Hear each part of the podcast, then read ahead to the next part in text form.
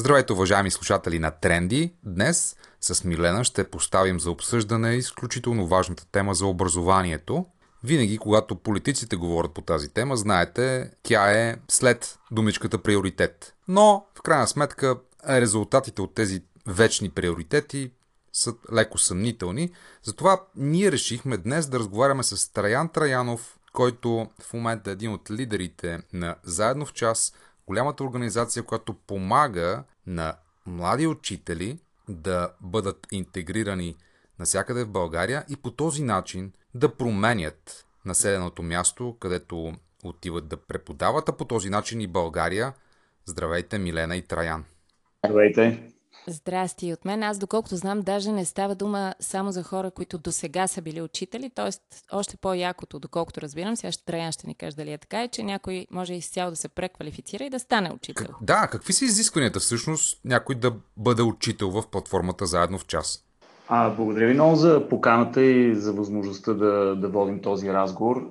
Наистина нас ни води тази визия и разбиране, че всяко дете в България трябва да има достъп до качествено образование. Независимо къде живее, независимо кое е населеното място, независимо какви са финансовите възможности на родителите му, независимо дали родителите му са образовани или не, би трябвало да можеш да отидеш в най-близкото училище, в най-близката детска градина и тази институция те подготви за живота, най-общо казано. Да ти даде възможност да правиш градивни избори за себе си, като човек и за близките си. Това е по принцип, а това не става ли, да речем, през последните 30 години или пък преди това? Защо се наложи вие да участвате в обществения диалог, в обществените процеси, Заедно в час, въобще защо се появихте? Когато ние стартирахме през 2010 година, тъкмо бяха излезли резултатите от проучването PISA. България участва в него, всъщност може би дори от 1997 година, но по някакво стечение на обстоятелствата резултатите не бяха публични, не се обсъждаха, бяха нещо, което така си седеше може би в някоя чекмедже в МОН. Но 2010 година излязоха резултатите и тогава се видя, че 40% от българските ученици са функционално неграмотни на 15 години. Функционално неграмотни означава човек, който чете някакъв текст, но не може да вникне в неговия смисъл, например. Точно така. Ти знаеш буквите, може да прочетеш отделна дума, но не можеш да ги свършиш. Да ги свържеш по някакъв начин, по който ти позволява да извлечеш някакъв смисъл или да правиш нещо с тази информация. Ако, например, дадеме на средния 15 годишен ученик в България да прочете разписание за метро. Кажем, ето сега, например, е 3:30, след колко време ще дойде следващия влак и той няма да може да ти отговори на този въпрос, просто защото няма функционална грамотност, не може да обработи информацията. Такива базови знания, неща, които са житейски и практически ориентирани. Така че тук не става въпрос за някакъв силно академичен материал, говорим за такива ежедневни житейски ситуации. 40% от учениците нямат тези базови умения, за да се справят. През 2019 видяхме резултатите от изследването PISA, което се беше случило от 2018 година. Резултатите бяха дори по-лоши. 47% от учениците са функционално неграмотни. И другото нещо, което виждаме и знаем от тези изследвания, е, че функционално неграмотни обикновено са учениците, които живеят в малките населени места, чието родители обикновено също са функционално неграмотни. По-ниска степен на образование. Това как се справиш и какъв е резултат от образованието е до голяма степен функция на това в какво семейство си е роден. И ние считаме, че това е проблем. И винаги сме вярвали, че ключът за разрешаването на този проблем са учителите. Учителите трябва да бъдат овластени, трябва да бъдат ролеви модели, трябва да притежават всички тези умения и компетентности, които ние искаме учениците да придобият. Стартирахме всъщност с нашата програма Нов път в преподаването, за която и двамата споменахте. Това е програма, която позволява на хора без педагогически опит, дори без педагогическа правоспособност, да бъдат учители. През нашата програма те получават назначение в някои от най-нуждаещите се училища в страната. Някои от тях сменят местожителството си, други не. Но общото между тях, че преподават в училища, където резултатите са по-ниски от средното, където децата имат нужда от мотивация. Но отделно от тази програма само да кажа, че всъщност така ние през годините малко сме се развили, да кажем, че гледаме на Заедно в час като лаборатория за тестване на добри образователни практики и вече имаме и нова програма, която е насочена към училищни екипи, т.е. към опитни преподаватели и техните директори. Траян, това са общо резултатите в числа, но всъщност какво успяхте да промените? Първото нещо, което за мен е много важно, че всъщност ние доказахме, че нашия подход за привличане, подкрепа, обучение на учителите дава резултат. През годините нашата програма имала 3 независими външни оценки на въздействието и там се вижда, че нашите учители използват педагогически практики, които позволяват на учениците да развиват тези ключови компетентности. Също така има и доказателство, че учениците в класната стая, където работят наши учители, напредват над очакваното и над средното в области като математика и природни науки, а също и е по-малко вероятно да отпаднат между 7 и 12 клас. И тук ключовото е първо, че имаме програма, която работи, но второто нещо е, че тези оценки на въздействие ни позволиха ние да отидеме при Министерството на образованието и всъщност да направим аргумент защо е важно такъв тип подход към обучението на новите учители да се прилага на национално ниво. А може ли все пак да разкажем, да синтезираме по някакъв начин в какво е разликата в този обучителен, образователен процес? В смисъл, какво точно се състои този метод, който вие използвате? Нашата програма, тази най-старата ни програма, Нов път в преподаването, е така наречената алтернативна пътека към учителската професия. Тя се различава от традиционната в това, че съответно имаш доста по-кратка и интензивна теоретична част и много по-дълга практическа част, т.е. учителите усвояват компетентностите, които ги правят ефективни в класната стая, преподавайки под супервизия най-вече, а не седейки в една лекционна зала, слушайки лекции за педагогиката. И съответно ние създаваме и много възможност учителите да споделят помежду си добри работещи практики. Това са някои от ключовите елементи. Най-добрият начин да го разберете е да дойдете и да посетите някоя класна стая. Ами, тъй като не можем, за това сега се опитваме да го разкажем, да го сведем малко по-до едно по-достъпно ниво, да си представим за какво става дума. Ето ти казваш, добри практики. Дай ни пример за някаква такава практика, ама наистина за какво става дума, какво се случва в тези класни стаи. Защото имате все пак класни стаи или сте навън на чист въздух? Не мисля, че би било коректно да се опитам да обобщавам, тъй като ние имаме учители от 1 до 12 клас по различни предмети, които преподават в най-различни контексти, в градски, в селски и така нататък. Така че не мисля, че има типична класна стая. Не мисля, че учителите преподават по кълъп по някакъв начин. Това съвсем не е нашата цел. По-скоро това, което е ключово, е, че в нашите класни стаи учителите като цяло имат много ясни цели за това какво искат да постигнат, какво искат учениците да овладеят и да могат не само на края на годината, но на края на конкретния час. И съответно създават много възможности за учениците всъщност да се изявяват, да създават, да представят това, което знаят и да учат чрез проба и грешка. Това е нещо като философията на нашата класна стая, но отново трудно е да се обобщи, тъй като нашата идея не е, че всички трябва да спазват един алгоритъм на преподаване, а по-скоро нашата идея е да подготвим учителите да мислят като дизайнери на учебния процес. Наистина ти да видиш своите ученици, да видиш тяхната ситуация, да видиш какви са основните бариери, какво ги спира, и това е различно в едно градско или в едно селско училище, например, и съответно да подходиш към тях по начин, който ще даде най-добър резултат. Традиционният метод на преподаване, този в който ние с Милена сме били възпитани или пък невъзпитани, не се знае, и образовани. Всъщност пред нас има един, както ти го нарече, лектор, учител, властелин, когото всички гледат, следват и преповтарят казаното от него, общо взето като папагали. Това беше целта на учебния процес.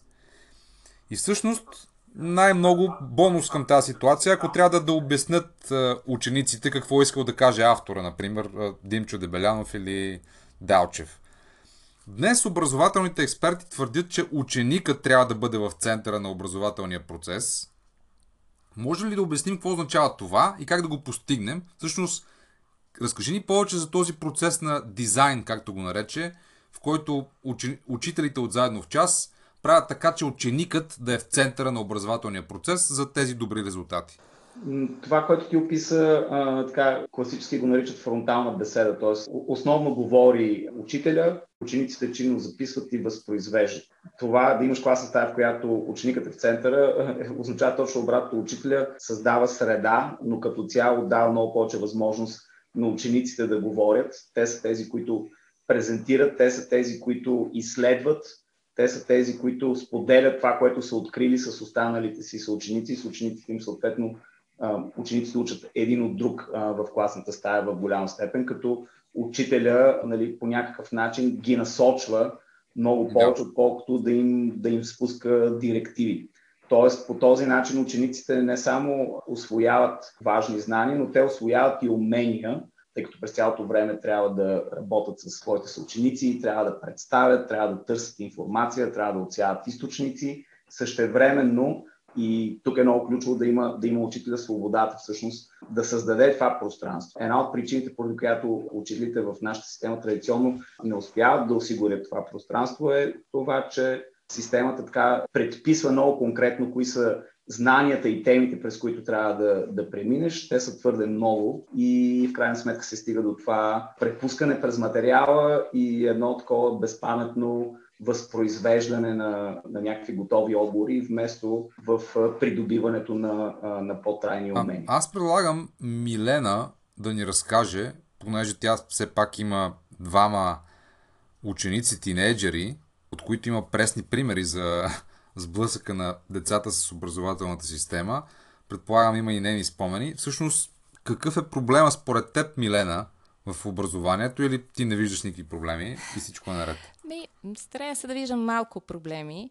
Тези три деца, с които аз общувам, две от тях са ученици в 8 и в 6 клас, третото е още в детската градина, разсъждават чудесно. Едното е пълно съзнания, които непрекъснато ме изненадват във всички области на науката, изкуството, историята и литературата, и математиката, и физиката, и химията, които не мисля, че е придобил в училище.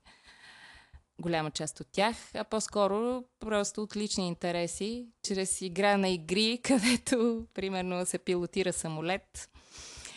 И това, ако щете, вярвайте, натрупва много знания за историческата обстановка.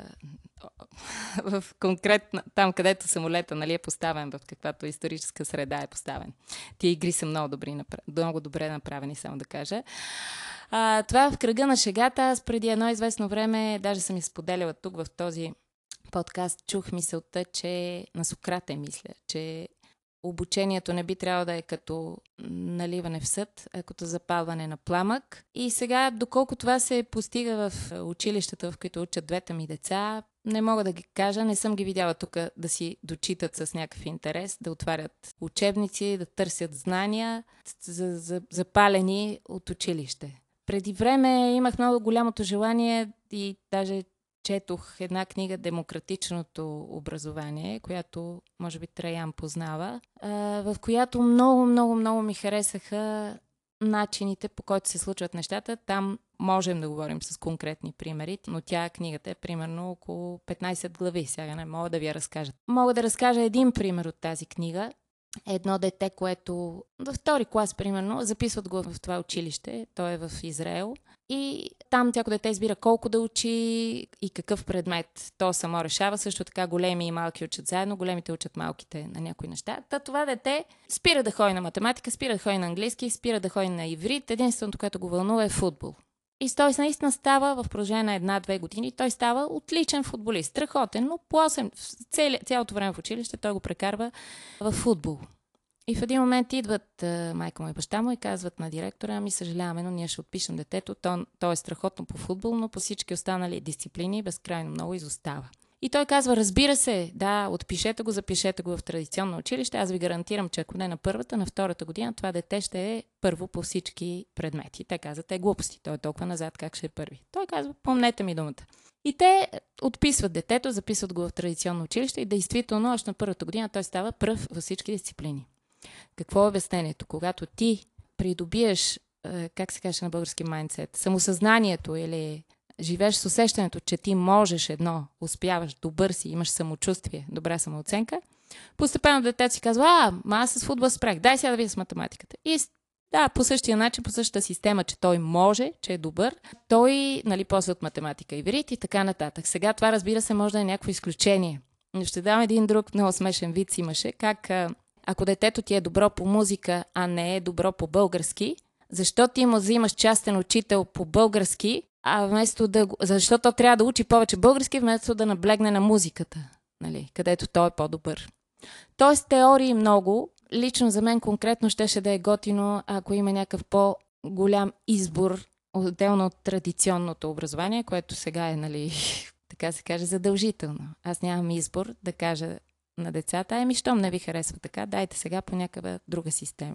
Това мога да споделя като опит. Няма да се оплача от училището, няма да кажа нищо. Не са ми функционално неграмотни децата, според мен. Ако са, до някъде ще ги разбера, защото просто се учат доста скучни, излични неща. Мое лично мнение. Много хубава история. Аз това, което, нали, бих могъл да кажа, е, че човек учи не само в училище, учи в къщи, учи в средата, нали, в социалната среда, в която живее. И ние най-вече сме насочени върху решаването на един много конкретен проблем, който е какво се случва с учениците, които не задължително живеят в градивна среда, чието родители не задължително са образовани или, например, биха, нали, видяли ползата те да играят някаква игра, която има исторически контекст и могат да им разкажат нещо за историята по този въпрос. Нали, много деца не са в такава ситуация и ние основно сме фокусирани върху решаването на този проблем. Аз мога да разкажа една друга история. Това е от първото лято, когато обучахме учители, която така много ме беляза и си седи с мен,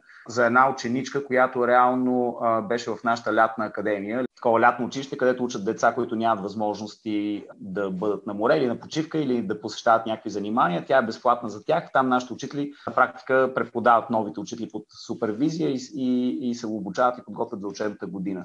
И там имаше една ученичка, която беше така позната на екипа в училището и те ни казаха, ами това дете е бавно развиващо се и, нали, няма нужда да прекалявате вниманието. Ние сме опитали каквото можем, но няма голяма надежда.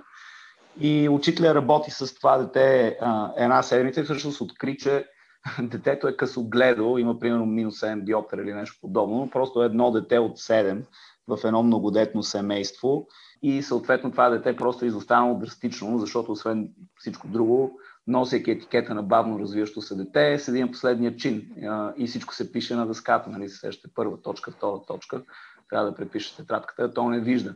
И за мен тази история така илюстрира какво се случва с много деца в българската образователна система. Просто техният потенциал е погубен, защото им е сложен етикет, защото не е помислено за това какви са техните реални нужди, защото не са адресирани някои доста прости бариери.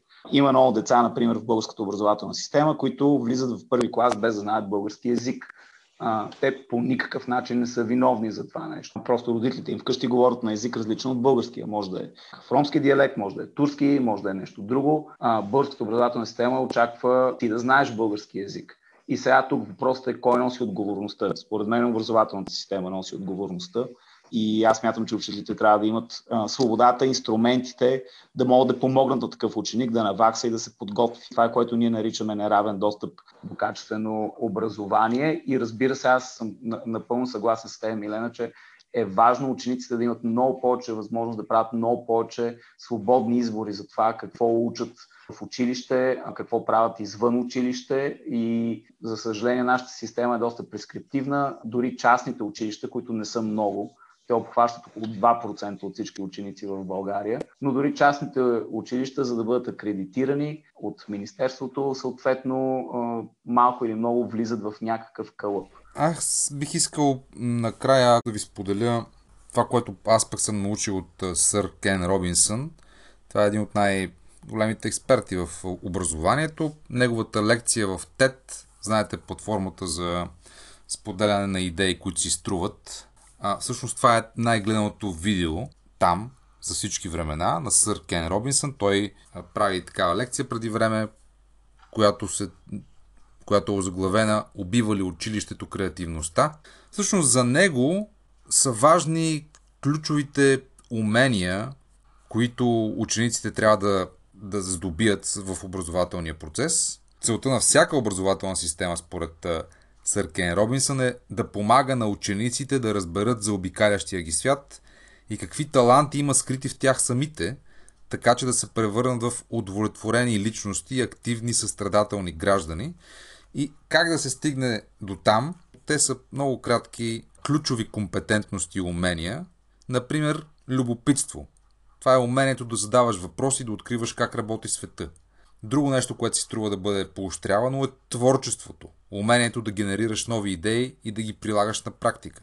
Критичното мислене. Умението да анализираш информация и идеи и да формираш смислени аргументи и съждения. Комуникативността. Умението да излагаш мисли и чувства по ясен и уверен начин в различни медии под различна форма. Сътрудничество. Умението да работиш конструктивно с другите. Състрадателност също, добавя сър Робинсън. Състрадателност, това е умението да изпитваш и изразяваш емпатия, съчувствие към другите. Спокойствие, умението да се свързваш с собствените си чувства и да развиеш усещане за личностна хармония и баланс. И гражданственост, умението да се ангажираш и да участваш конструктивно в процесите на обществото. Ако тези ключови умения са развивани в образователната система, мисля, че всички ще живеем по-добре. Вие какво мислите? Аз съм абсолютно съгласен с всичко, което ти каза. Въпросът е следния. Окей, това видео на Сър Кен е едно от най-гледните видеа. То е достъпно. Всеки български учител може да го гледа, всеки български родител може да го гледа, всеки министър на образованието може да го гледа. Да, даже е преведено. При все това имаме тази ситуация. Имаме 47% ученици, които са функционално неграмотни. Това са деца, които ходят на училище, т.е. те ходят на училище и пак са функционално неграмотни. Имаме родители, които са в стрес и живеят в тревожност, дали реално дават най-добрата възможност на детето си, дали детето им не пропуска някакви възможности, дали ще бъде конкурентно, дали ще бъде подготвено за живота. Нали, факта, че частните уроци са така индустрия в България, ясно говори, че да, има такава тревожност у родителите. Въпросът е не какво трябва да направим и каква трябва да бъде образователната система в идеалния случай. Въпросът е малко инженерен, т.е. как от сегашната ситуация, от сегашното статукво, което имаме, преминаваме към тази нова парадигма, която Сър Кен Робинсън добре е описал. И този въпрос, това как се случва, през какви стимули, през какви поощрения, какъв вид лидерство, ако щеш, е доста ключов за нас и нещо, което доста ни вълнува. Аз, както казах, огромен процент от завършилите нашата най-стара програма продължават да работят в образованието. Сред тях има директори на училища, на държавни, на частни, има хора, които се занимават с обучение на учители, има хора, които са в неправителствения сектор. И въпросът, който ние всички, тази общност от хора и всичките опитни учители и педагози, които са ни съветвали през годините, си задаваме как да провокираме системата към такава градивна промяна. И това не е толкова. И си струва да направим още един подкаст по тази тема. Милена, имаш честта да завършиш. Да завършим оптимистично, разбира се. Да завършим оптимистично. Може би децата ни ще ни научат на нещо. Ще завършим с песента на Pink Floyd, разбира се, Another Brick in the Wall. Няма как да се въздържа. Не ни трябва обучение, не ще им контрол над мислите ни, нито пък язвителен сарказъм насред класа. Даскали, оставете децата на мира. Но това е просто тухла в стената. Разбира се, този текст е писан преди много години. Нещата са се променили. Децата вече ни учат нас. Деца, продължайте да ни учите и кажете какво да правим, какво да променяме, за да се чувствате по-добре и за да правим по-хубав цвят. Да, демократичното образование, което ти посочи, е един от вариантите. Заедно в час са наистина система от учители и взаимодействието им с учениците, която работи. Траян Траянов ни разказа повече за нея днес. Много ти благодарим. Благодаря и аз. Ти си един от строителите на съвременна България, които използват тухлички не от стени, а от съпричастност и знания, така че аз вярвам, че бъдещето ще бъде по-хубаво от вчера. Аз се надявам, напред науката слънце, която в душите грей. Честит! Не 24 май. Чао!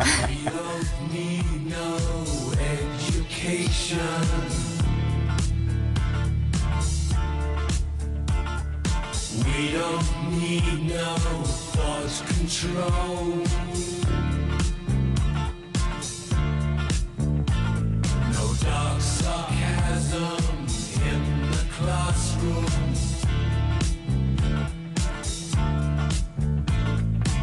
Teacher, leave them kids alone.